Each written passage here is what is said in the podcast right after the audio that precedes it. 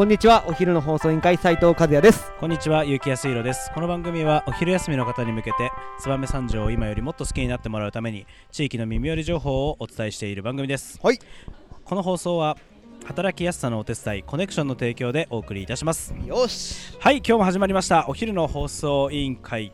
今週は、ゲストに次ぐゲスト。はいはい。えー最後になりましたが、そうですね、えーついに、あのーこのお昼の放送委員会でも何度もはい。お話に上がってる、上がりましたね。はい、あの大工さんを呼びたいと思います、はい。それでは、えー、と自己紹介と会社の説明をお願いします。お願いします。えー司会の斉藤君と同じ斉藤一族。お！斉藤匠と申します。イエーイ！はい、えー。念願かなって斉藤匠さんをお呼びすることができました、えー、匠さんはこちらの番組でも何件か紹介させてもらって多岐にわたるお仕事以外の活動もされているということで今日はその本質に迫っていきたいなと思います。はい。はい、で実際にまあいろいろボランティア活動も含め青年部とかの活動もやってるんですけどご職業っていうのはメインでやられてるのはどういったことをやってるんですか？えーそうですね。まあご職業なんて言ったらいいのかな。まあ端的に言うと。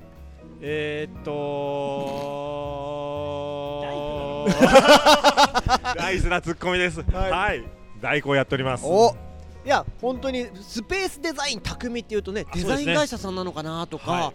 えーどういった職業なのかな、ね。内装屋さんなのかなとかって思ったりするけどうん。本質的には家を建てる大工さんそうですね。もう工務店あ大工さん職人っていう意味で捉えてもらえればあいいと思います。なるほど、はいありがとうございます。じゃあ家を建てるというところがメインのお仕事でその他にもあの改装だったりとかあの木を扱って何かを作るっていうこともさまざまやられるっていうそうですね。もう感じでいいですかね。十十衣食住のはい。十に関わることであればまつわる。ことであればもうどんなことでもおお。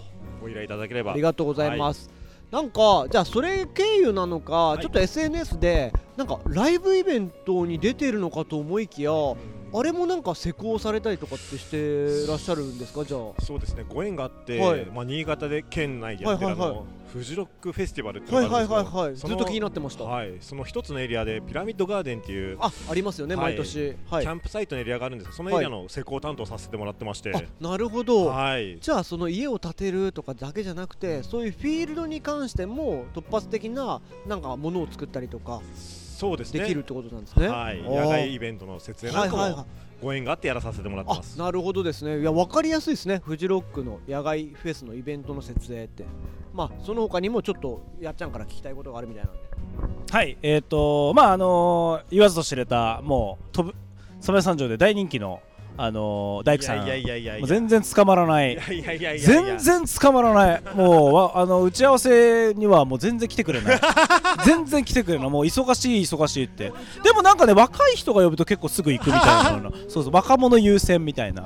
ところあるんだけど。まあそんなあのー、匠さんに、えーぜひ聞きたいのは、はい。えっ、とよくあのーボランティアではい。あのー熊本に行ったりとか、ね。福島に行ったりとか、うんうんうん。あの長野に行ったりとかっていう、うんうんすごくなんかはい。全国を股にかけた、はいあはいはいはい。の災害復興ボランティアをあのされてるみたいですから、そこら辺をちょっと詳しく教えていただけますか？そうですね。えっ、とまあ最初の一番根本的な話で言いますと、はい、三条市だった7.13水害。ありましたね。あれがはい、私のきっかけではあるんですけど、あの時にはい。自宅がもう決壊現場から200メーターぐらいで立ってるんですね。なるほど。そこの時はいはいはい。に切れた時にもうすごい被害を自宅自体が受けたんですよ。なるほど。でちなみにそのおいくつぐらいの時だったんですか？えっ、とね、あれがえっ、と今私が45なので17年前あれ？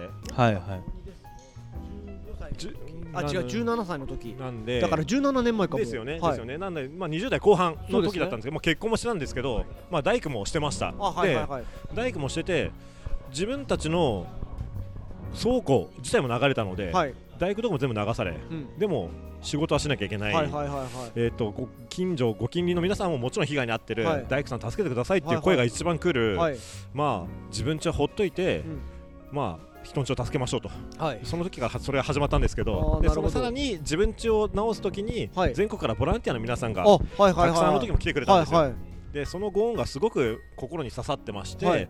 えーそれからなんかこうこのご恩をいつかいつかと思いながら、はい。まあ、その日のあその年の秋に中越地震も同じ年に起起ききたんですよね。ましたね。その時にもまあもちろん、まあ、同じ県内ではありますが、ん。三条市はそこまで被害がなかったのでですね。長岡方面というか落合方はい。面の方に、まあ、お手伝いに行きました、うんうん。でそこで出会った人がいたまたまいまして、うん。それがあのキャンドル・ジュンっていうちょっと、はいはいはちょっと見た目がちょっとあれな感じなんですけど、まあすごくなんていうんですかね慈善事業というかボランティア活動に一生懸命な方がいまして、はい。で中越地震にすごく通っあキャンドルアーティストで、はい。ろうそくを作ってる人ではあるんですけど、このろうそくを追悼式典とかキャンドルナイトとして、はい。あのー現地の被災地で灯して皆さんを集めてこう、うあの炊き出しとかしてくれてる方がいたんですね、うん。うんでそのイベントに参加しそのその方に出会い、うん。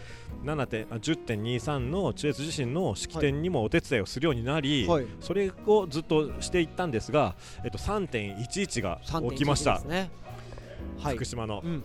その時にやはりあれだけ大きなはい。災害が起きた時にやはりいや今だなと思いましてー。この今まで私が個人的に受けてたはいはいはいはい。7.13からのご恩、はい。ボランティアのご恩を返すにはここだなと思いまして、でそこで何かしたいけど、個人で動いてもどうしていいか分かんないというか、はい。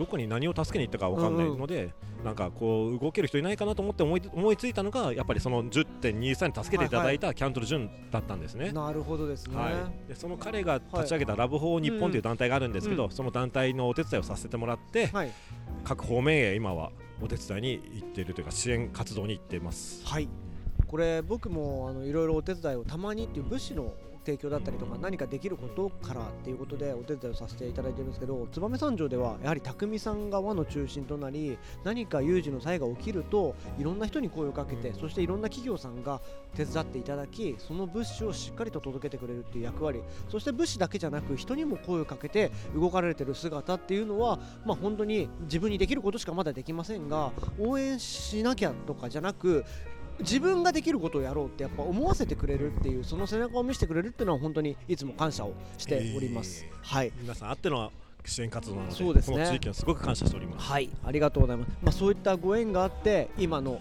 活動があるっていうのはありがたいなというふうに思いました。はい、まあ、今回ありがたいことに、それをきっかけに工場の祭典の設営なんかも、うんえー、全てやっていただいたことに関しては非常に感謝をしてますので、これからも燕三条で活躍するとき、ぜひ何か力を貸してください。はい、それでは、えー最後に、えー、と聞いてる、えー視聴者の方に、あのーメッセージがあれば一言メッセージを言っていただけるとありがたいですえーとそうですね。えっ、と行動こそ現実。おおこれの一言に限ると思います、はい。行動すれば何かがついてくると思うので、うんそれはもうう私の根っこにもあるもので、はい。行動こそ現実この言葉に尽きると思います。なるほど、はい、これからもじゃあ匠さんはとにかく行動をしていくと。そうですね。